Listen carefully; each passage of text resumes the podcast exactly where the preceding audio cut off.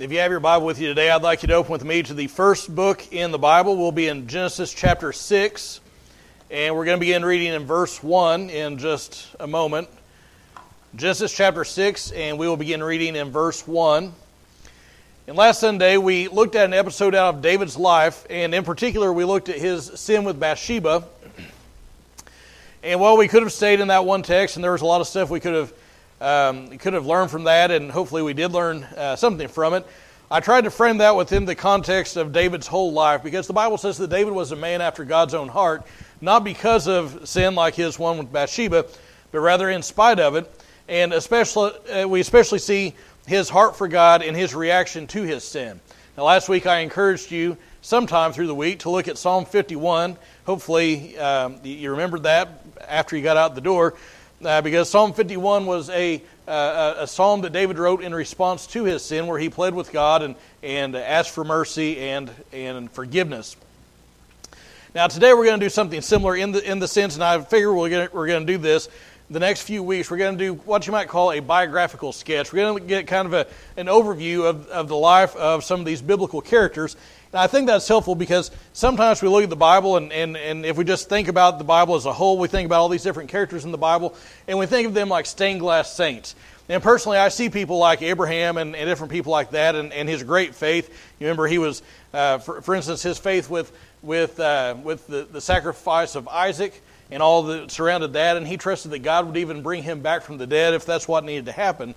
And I look at people like that and I have a hard time relating to people like that. Because I look at my own life and I know they're, they're monsters of the faith, and I'm my, my faith is very puny, is very weak.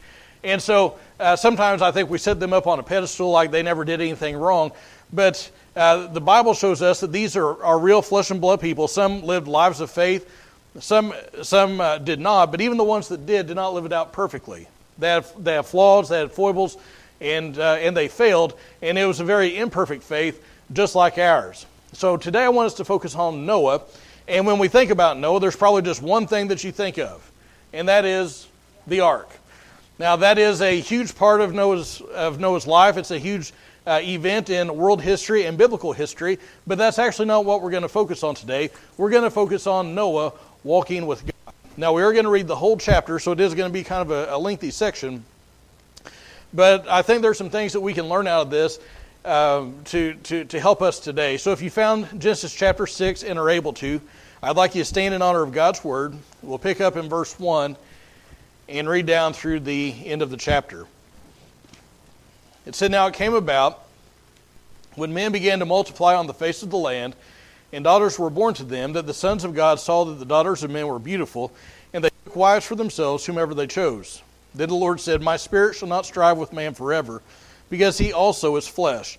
Nevertheless, his day shall be one hundred twenty years. The Nephilim were on the earth in those days, and also afterward, when the sons of God came in to the daughters of men, and they bore children to them. Those were the mighty men of old, men of renown. Then the Lord saw that the wickedness of man was great on the earth, and that every intent of the thoughts of his heart was only evil continually. The Lord was sorry that he had made man on the earth, and he was grieved in his heart. The Lord said, I will blot out man whom I have created from the face of the land, from man to animals to creeping things and to birds of the sky, for I am sorry that I have made them. But Noah found favor in the eyes of the Lord. These are the records of the generations of Noah. Noah was a righteous man, blameless in his time. Noah walked with God. Noah became the father of three sons, Shem, Ham, and Japheth. Now the earth, now the earth was corrupt in the sight of God, and the earth was filled with violence. The Lord looked on the earth, and behold, it was corrupt, for all flesh had corrupted their way upon the earth. Then God said to Noah, The end of all flesh has come before me, for the earth is filled with violence because of them, and behold, I am about to destroy them with the earth. Make for yourself an ark of gopher wood. You shall make the ark with rooms, and shall cover it inside and out with pitch. This is how you shall make it. The length of the ark, three hundred cubits, its breadth fifty cubits, and its height thirty cubits. You shall make a window from the ark, uh, window for the ark, and finish it to a cubit from the top, and set the door of the ark in the side of it. You shall make it with lower, second, and third decks. Behold, I, even I, am bringing the flood of water upon the earth to destroy all flesh in which there is the breath of life from under heaven. Everything that is on the earth shall perish. But I will establish my covenant with you, and you shall enter the ark, you and your sons and your wife and your sons' wives with you. And of every living thing, of all flesh, you shall bring two of every kind into the ark to keep them alive with you. They shall be male and female. Of the birds after their kind, and of the animals after their kind, of every creeping thing of the ground after its kind, two of every kind will come to you to keep them alive. As for you, take for yourself some of all food which is edible, and gather it to yourself, and it shall be food for you and for them. Thus Noah did according to all that God had commanded him, so he did. Thank you. You may be seated.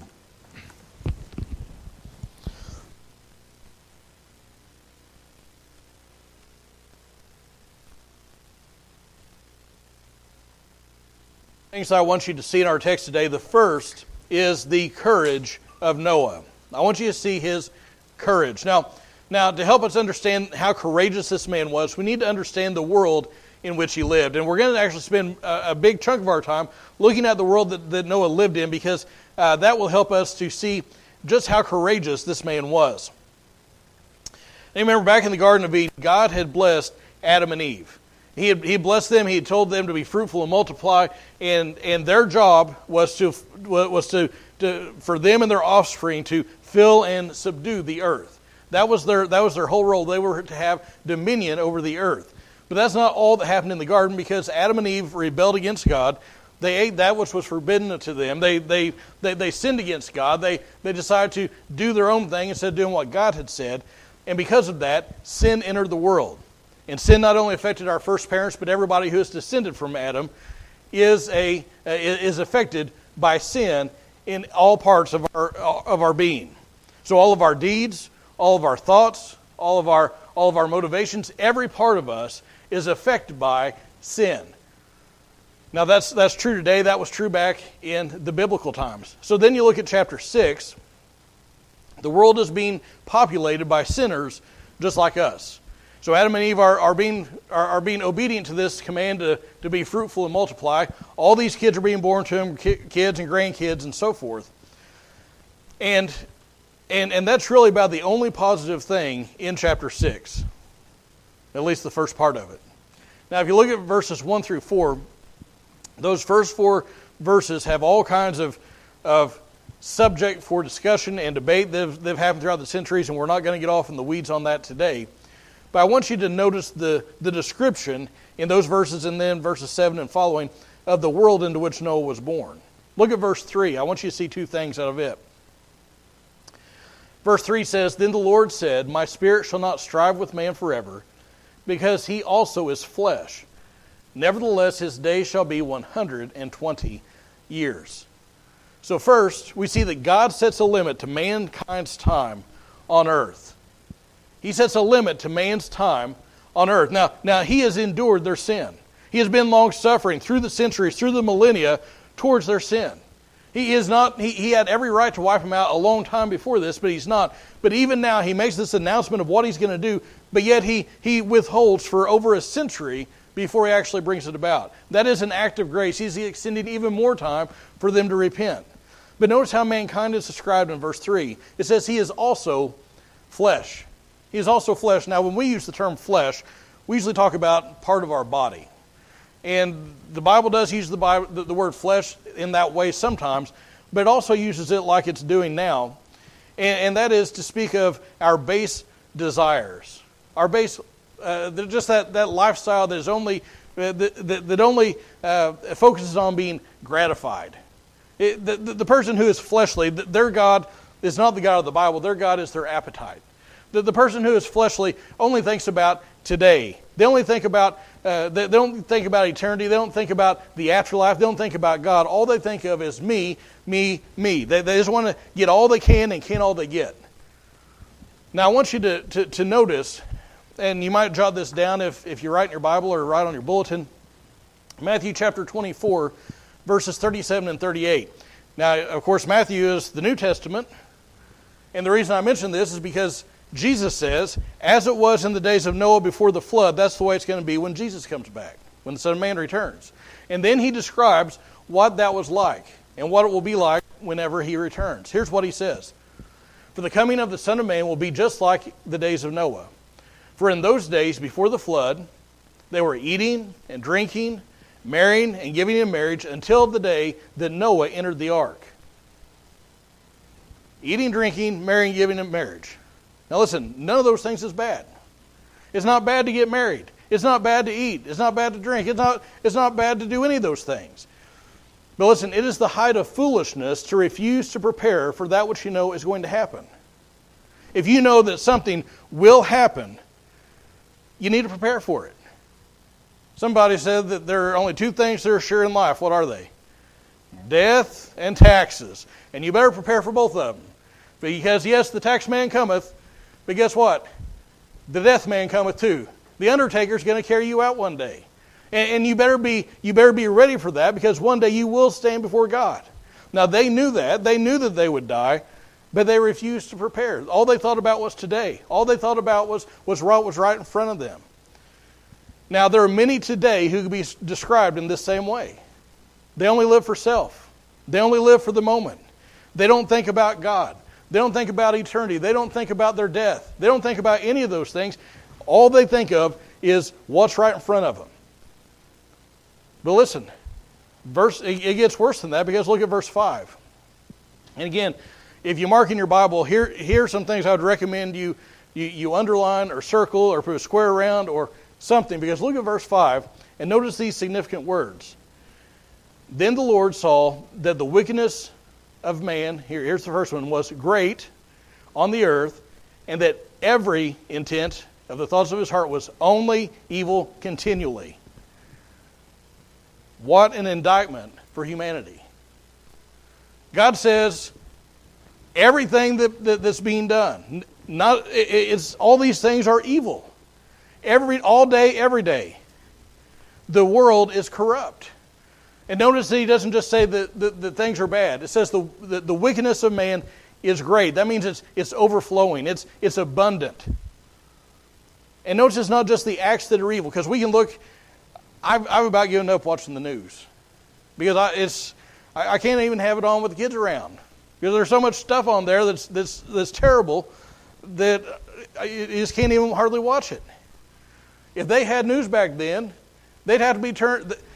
They they should have turned the news off, but they wouldn't, because they didn't care if their kids were exposed to these things. Things were bad. And it wasn't just the acts that were bad. Notice what it says. It says every intent of the thoughts of the heart.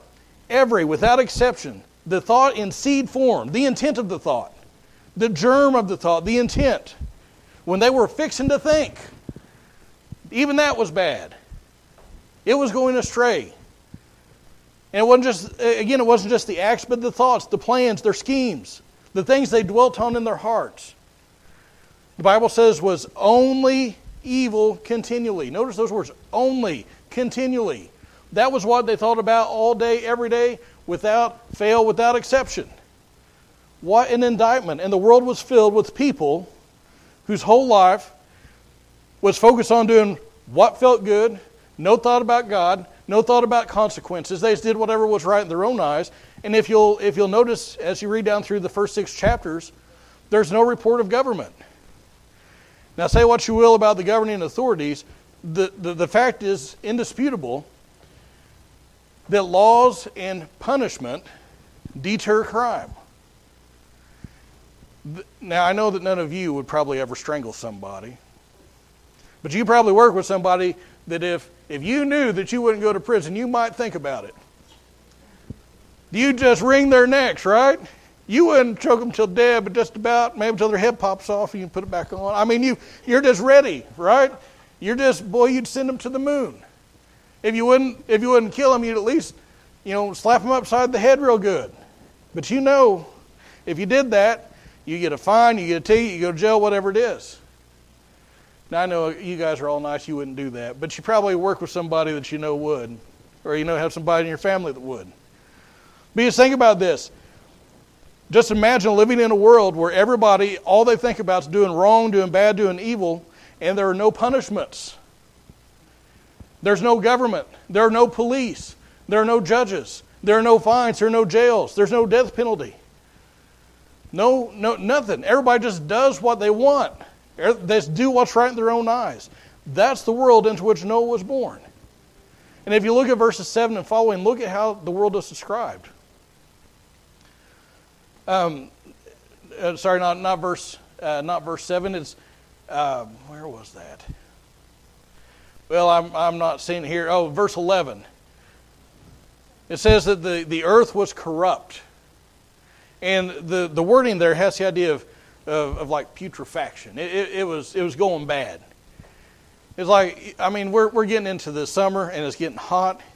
You just think about going out on the road and you see the the, the, the, the buzzards out on the road. You know what's happened, right? Somebody done hit something. And sometimes you go by and it's like, whoo, that's bad. That was a picture of the earth. It was corrupt. It was defiled. And it was filled with violence. It was filled with violence. That's what verse eleven says.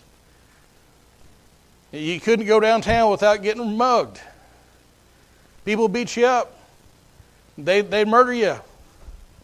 It, they, it, it was it was a bad time to be alive. And in contrast to that, look at verse nine. On the scene comes Noah. He's born into this terrible environment. But look at verse nine. Three things are said of him. These are the records of the generations of Noah. Noah was a righteous man, blameless in his time. Noah walked with God. First, it says he was a righteous man. Your Bible may say that he was just. That word just or righteous means that he, he had a right standing before God. And that came out in the way that he lived. Now, how does a person get right before God? Well, the same way back then as you do today, and that is through faith in the Lord Jesus Christ. You say, but this is Genesis. This isn't the Gospels. That's true. The Old Testament, they look forward to the cross. We look back to the cross. And so he didn't have as full a picture as what we have, because more and more is revealed by God in the Word of God about Jesus, about the Son of God. But these Old Testament saints looked ahead and they, they, they trusted in what they, what they knew. So how much did they know? Well, we don't know for sure all that all that they know or knew. But even back in the Garden of Eden, what did God say? Remember in Genesis chapter three? God had, he, he had cursed Adam and Eve and the serpent. And even in that curse, he, he foretells of, of the seed of the woman who would come and bruise the head of the serpent. The, the, the Bible talks about uh, there, there was some form of sacrificial system that was instituted by God. You remember Adam and Eve, they realized they were naked, and what did, what did God do? He provided them clothing from an animal. Animals don't give up their hides willingly. What happened? It was killed. It was sacrificed. And that is a picture of, of us being clothed in the righteousness of Christ. We also see it in, in Cain and Abel. You remember Abel brought of, of, of his flocks for sacrifice. Cain brought the fruit of, his, of, of, of the ground. God accepted Abel's sacrifice, but not Cain's. There was some sacrificial system set up in, in some form or another that pointed ahead to the Messiah. There was the preaching of Noah's great-grandfather Enoch. Jude tells us that Enoch preached to the wicked people in his generation. That was, that was Noah's great-grandpa. We see in verse three that God's Spirit was striving with man. He was enlightening their minds. He was convincing them of sin, convicting them of, of their sin and, and the coming judgment. So while Noah didn't have as full of a picture as we have, he trusted in the coming Messiah. And he was just, he was righteous before God. It also says he was blameless in his time, or you might say in his generations. And the word used here has the idea of being unblemished. It was use of sacrifices that, that were without spot. He was unblemished. He, he was unspotted, unstained by the world. He kept himself uh, apart from the world. And finally, it says that he walked with God. He, he communed with him. He, he, he went with the Lord on, his daily, on, on a daily basis. Now, he, he was morally upright, you might say. Now, now, we've spent a lot of time on the environment in which he was living, the environment in which he was born. And I wanted to do that because I want you to see how dark it was, so that whenever you see his courage, you understand how courageous it really was. Because, and we discussed this in, in Sunday school, we we in America have been very fortunate because Christianity has been kind of the default. And so there's not been really a societal cost But that's all it was in Noah's day. Everything that you did, if it, if it was righteous, it would have put you on the radar screen. And yet he was a courageous man. Everything around him pressured him to conform, but he refused. He lived a holy life. And one example of this is when we feel like we're the only ones that are Christians. Maybe, maybe you work in a job where where you look around and everybody is, is doing all kinds of, of stuff, talking all kinds of way, telling all kinds of jokes. They're living it up. They're sleeping around. They're getting drunk every every weekend, every night. They're, there's they're, there's all they're not giving any thought to God, and that's what that's the environment you find yourself in. And it may feel like I'm the only one, and maybe you are. Maybe it's like that in your family. Maybe it's like that on, on your team. Maybe it's like that in, in your class. You feel like you're the only one, and you might be. But so was Noah. And it wasn't just the people at work. It was the whole world was like that. And yet he stood for God. He was courageous. Now we're going to hit the next couple things very quickly again, because I want you to, to, to see, again, keep the darkness of the world in which he lived as the backdrop to, to not only his courage, but also the second thing, his faith. His faith. Now, Noah lived by faith. You say, well, how do you know that? Well, if you turn over, and you don't have to do this, but if sometime you look at Hebrews chapter eleven, it's the faith chapter. It's the hall of faith. And in Hebrews chapter eleven, there are all kinds of people listed that lived a life of faith. They followed God despite the odds. And one of the people that mentioned that is mentioned is Noah. In particular, it says that by faith, Noah, guess what he did? He built the ark. By faith, Noah built the ark. Now, this ties into what James says in the New Testament. You remember, he says that we can claim to have faith all that we want. But what does he say proves your faith? Your works. It's not just, it's not your words in which your faith is seen, it's your works. We're saved by faith alone, but by a faith that is not alone. Good works come with our faith. Now, some have tried to put faith over here and works over here and put them in opposition to each other, but they're not in opposition. They're they're sisters, and sisters that actually get along. They are they are two sides of the same coin. They are faith and works. Ephesians two ten says, "For we are His workmanship, created in in Christ Jesus, for good works, which God prepared beforehand, so that we would walk in them." Said another way, God didn't save you to sit; He saved you to serve. He didn't save you to to, to, to, to, to be, uh, he saved you to be salt, but not in a salt shaker. He said, you're not salt of the church. Where are you? You're salt of the earth. You need to go out into the world and do these good works so that people may see your good works and glorify your Father which is in heaven. Now you look at, you look at Noah, and yes, he had faith to build the ark, but understand, he would have looked foolish, because there were no storm clouds in the sky when he was hammering those nails in.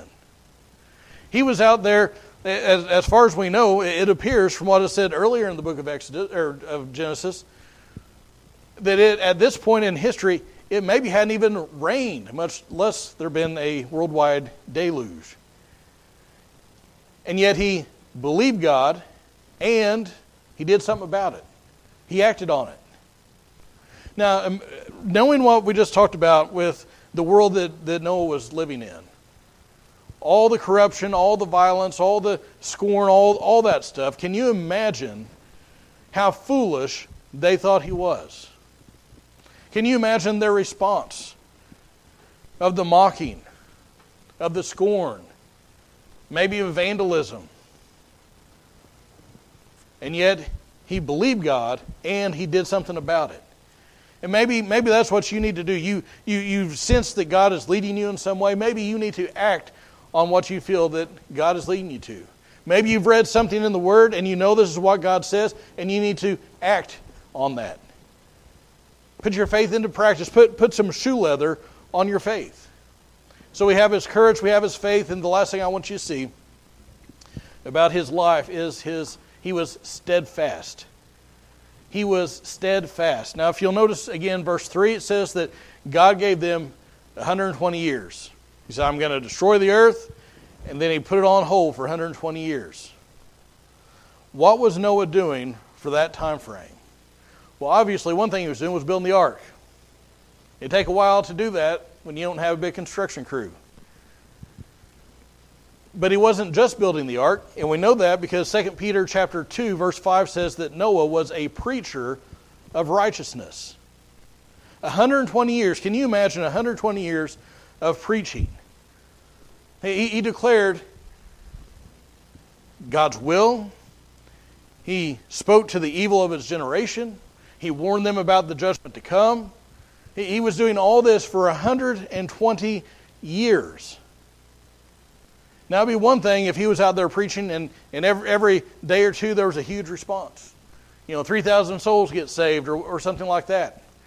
And it's possible that, that some people in that amount of time had believed before the flood came, but there's no indication in Scripture that, that actually happened.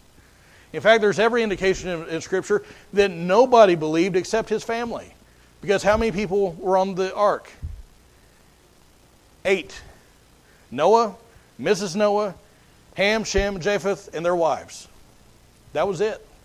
Can you imagine one hundred twenty years of preaching and the only people that, are, that get on the boat with you is your family?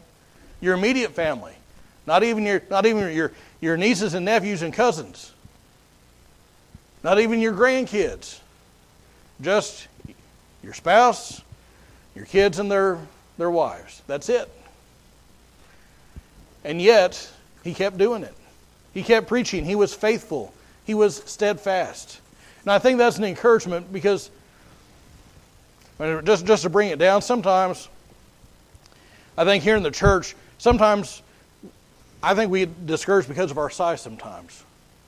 And and don't get me wrong, I, I love the fellowship. I love that it's, it's, it's a close-knit body. But sometimes I think we look around and say, you know, here we are out here on top of a hill in rural Missouri. You know, we're our closest town has, according to the sign, one hundred seventy some people, and I think that's probably counting a couple of the chickens and mice. I mean, Halltown is not exactly a metropolitan area. There's not a lot of people around. And sometimes we, we labor, we work, we sow seeds, and sometimes we don't see a lot of results. But what an encouragement Noah's example is to us. He didn't see any results for over a century. And I think this should inspire us collectively as a church, but as well uh, individually.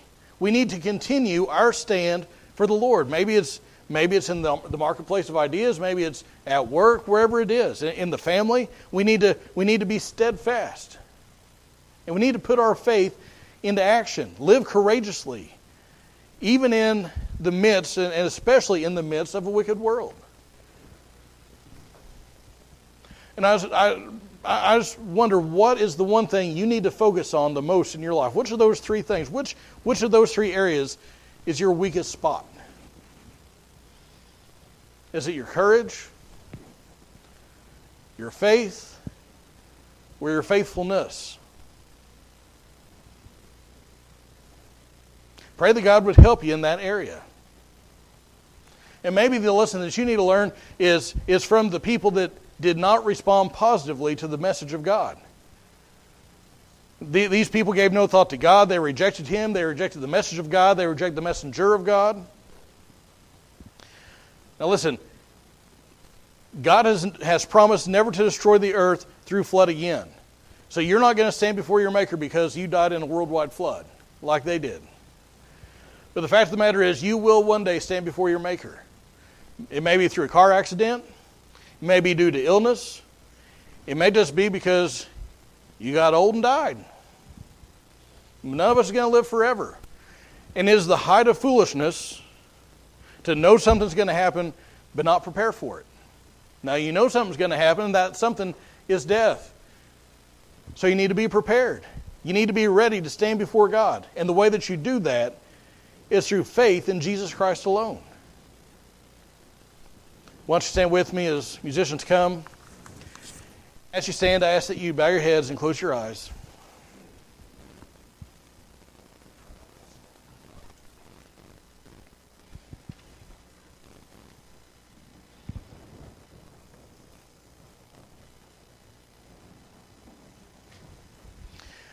And with nobody looking around, again, I want you to,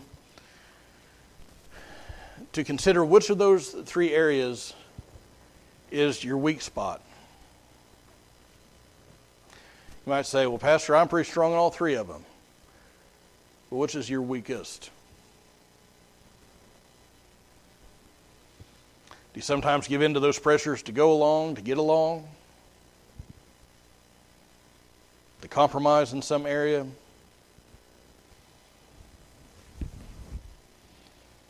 You struggle with obedience. Then the Bible, or at the end of chapter six, it says that this is what God said, thus Noah did. God said it, Noah did it. Or maybe your issue is with being steadfast. You, uh, your, your faith is wavering. You've gotten discouraged. You've about given up. Be encouraged by Noah's example. Heavenly Father, Lord, I pray that you'd help each of us to be more like Noah in these positive aspects. And Lord, we know that as, as godly of a man as he was, he was not perfect. We know later on he, he made some blunders in life. And that serves as a warning to us. But God, I pray that whichever of these three areas we we struggle in, I pray that you'd help us all to get better, to get stronger. And Lord, if there's somebody here who's just living for today, they are, as the people in the days of Noah were termed, they, they're flesh, they're fleshly. They, they only think about their appetites and pleasure, no thought of eternity. God, if somebody today is hearing me, that, that describes, I pray that you would draw them to yourself and let them become your child. We ask these things in Jesus' name. Amen.